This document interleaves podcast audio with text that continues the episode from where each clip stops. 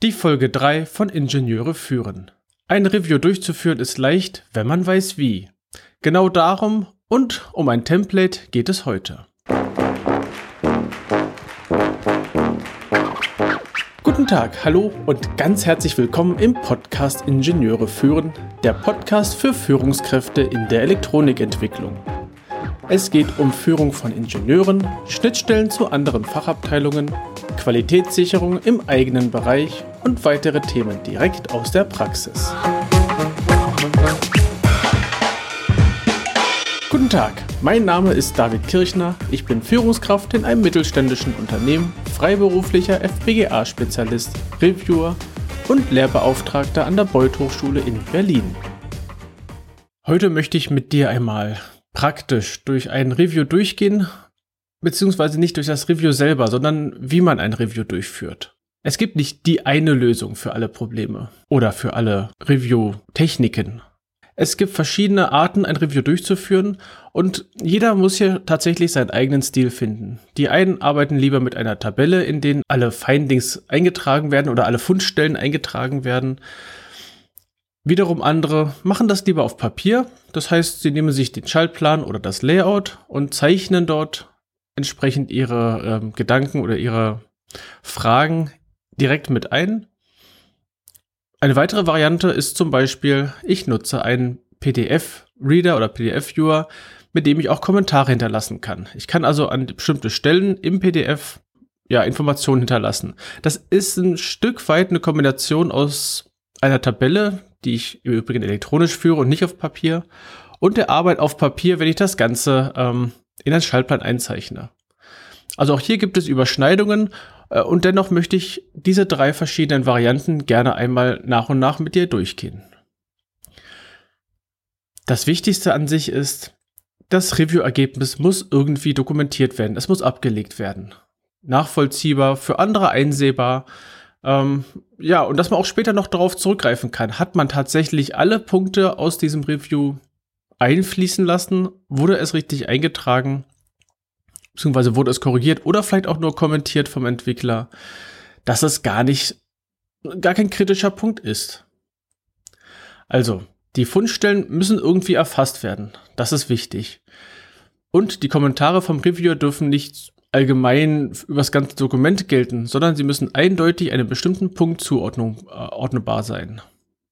Natürlich sollte der Entwickler auch eine Möglichkeit haben zu antworten. Das heißt, wenn ich als Reviewer an irgendeiner Stelle sage, hier, dein Widerstand, pf, der wird doch garantiert abbrennen, weil X Y, dann kann es gut sein, dass der Entwickler das weiß und es entweder aus Absicht gemacht hat, auch das kommt vor, oder der Reviewer hat das nicht, oder ich als Reviewer habe es nicht richtig gesehen, dass da gar keine Überlastung stattfindet. Das heißt, der Entwickler muss die Möglichkeit haben, auf entsprechende Fundstellen antworten zu können. Meine Lieblingstechnik, um die Dokumentation eines Reviews durchzuführen, ist mein Review-Template. Es ist ein Template, das habe ich sowohl in, oder hatte ich früher in Google gehabt, in, äh, in Google-Tabellen. Jetzt, dank unserer neuen Datenschutzgrundverordnung, ist das ein wenig schwieriger geworden, das Ganze cloudbasiert zu machen. Bin ich also deswegen eher wieder bei der äh, Software von Microsoft, bei der Software Excel. Ist im Prinzip das Gleiche, man könnte auch LibreOffice nehmen oder man könnte auch... Ja, es gibt auch viele Möglichkeiten, eine Tabelle auszufüllen. Ich bin mittlerweile wieder bei Excel gelandet und ähm, habe dort mein passendes Template vor einigen Jahren ähm, erzeugt, was ich bis heute nutze. Dieses Template enthält nicht nur die Informationen über die Fundstellen, nein, auch erstmal allgemeine Informationen über das Projekt, über den, den ähm, Stand des Dokumentes, wann das Review durchgeführt wurde, mit welchem Aufwand, also wie viele Stunden und so weiter ähm, eingeflossen sind. Das heißt, es gibt einen gewissen Teil der Statistik. Ich bekomme auch einen Teil Statistik über die Fundstellen. Das heißt, ich kann sehen, wie viele Blocker habe ich gefunden oder welche Major, Minor Blocker habe ich gefunden.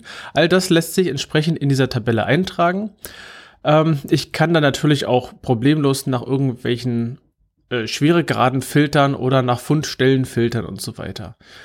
Ich habe auch extra eine Spalte eingebaut, um dem Entwickler die Möglichkeit zu geben, zu antworten.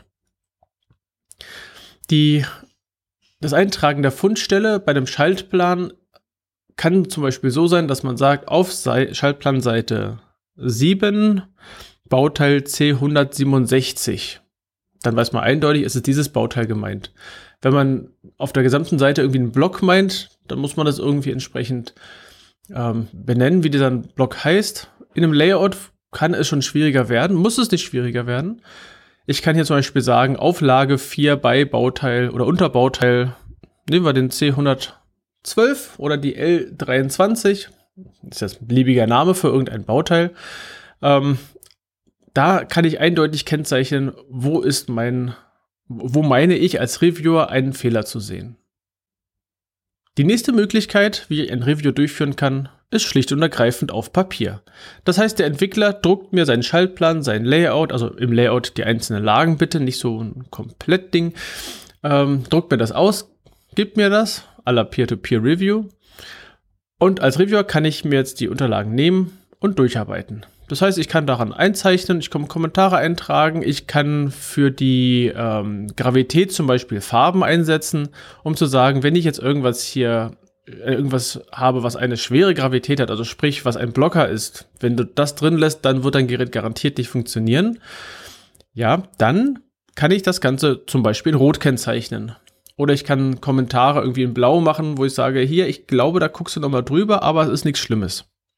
Also ich kann Farben verwenden, um das Ganze besser zu visualisieren.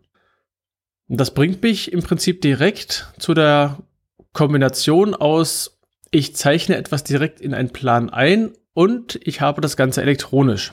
Und dafür nutze ich, im, in diesem Fall hier, also es geht auch mit anderen Systemen, aber in dem Fall nutze ich den Adobe Acrobat Reader. Es ist nicht nötig, dass man die Vollversion oder den Adobe Acrobat hat.